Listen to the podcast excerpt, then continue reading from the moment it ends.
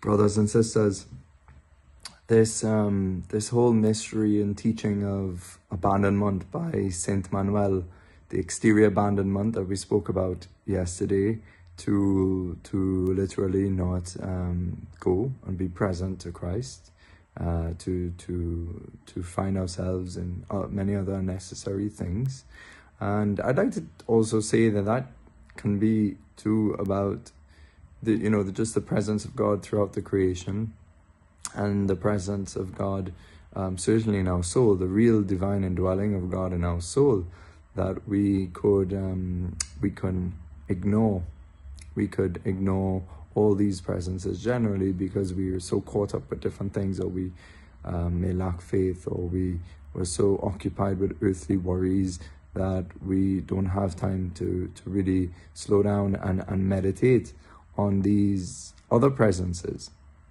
So I don't want to negate these presences. Um, they, they're absolutely crucial uh, for our prayer life. And in fact, the Eucharistic presence, when we learn how to adore the Lord in the Eucharist, I think personally is the shortest way into the Lord, teaching us also how to enter deeply into these other ways of Him being present to us.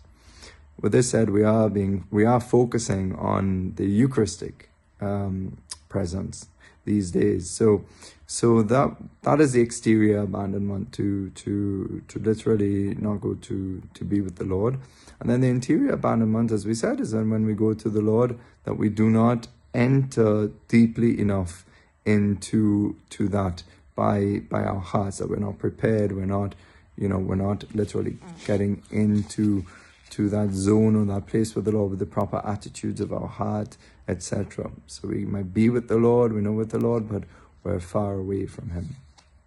And so there's this quote here by Saint Manuel, and you know, the Lord is waiting for us in the tabernacle to give us so much. Um, so He is waiting. Let us let's read this quote. And he's talking again about abandonment. Abandonment is the evil of those who know that Jesus has eyes, yet will not allow him to look at them. Isn't that beautiful, though? Um, that, you know, Jesus has eyes, those divine eyes in the monstrance, in the Eucharist. The whole of the Lord is, is there truly. You're in front of another human being, literally, when you're there, um, because he's substantially present of course, that person is not just an, any other human being, it's, it's God, the second person of the Blessed Trinity, Jesus Christ. And, and of course, when Jesus is present, the Holy Spirit and the Father are truly present with him. Um, they're inseparable. And so, you know, let those eyes of Jesus, when you just go to, to adoration, you close your eyes, make a deep act of faith, muster up all the energy, all your attention as best you can that Jesus is looking at you, that Jesus is gazing upon you.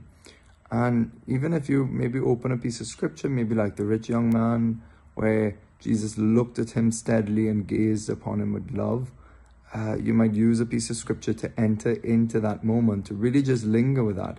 You could spend a whole hour, holy hour with the Lord just meditating on that fact. In fact, you could spend weeks until that really comes home to us, you know, that He's looking at me. Bishop Manuel goes on. They know Jesus, they know that he has ears, yet do not talk to him. So when we go to adoration, Jesus wants to listen to us. Jesus is listening with his whole being to our presence. His heart just can't but listen to us with great love and even just being present to him. Sometimes, you know, we don't even have words we just sit in front of him. We know he's there and he said, Lord, you see me, you see my whole life. I bring the fact that I'm sitting in front of you, I bring everybody that is in my life. You see them all, Lord. In one second, you can show the Lord all, show him all of this in your heart. Um, that he, he sees everything. He goes on and he says, They know Jesus has hands and they do not go to him to receive his gifts. So the Lord has gifts, graces, blessings, things that really transform our life. Uh, just yesterday, I was speaking with a seminarian, and he was saying to me that when he was on a bit of pastoral placement in the summer, he decided to do a holy hour every day. And at first, you know, he was distracted. He wanted to be out and doing different things. Um, but he, this this commitment said it totally transformed him and changed him. And this is the concrete, active presence of Christ. They know that he has a heart with a burning love for them, and they do not love him or try to please him. So when we go to the Eucharist, there's a heart there. There's a human heart there. There's a heart of Jesus, the sacred heart that has affection, has love. You know that the Lord is there with, with, with his full risen humanity. This interior abandonment wounds the heart of Jesus, causing him great bitterness. It is the bitterness of a hope that is dashed and a plea for help that is spurned. This abandonment reveals a profound lack of love. Oh, unjust lo- lack of love, you look more like hatred. And if this is what you are for him, what will you be for souls? So the way that we are with Eucharist means we'll be more attentive to others as well.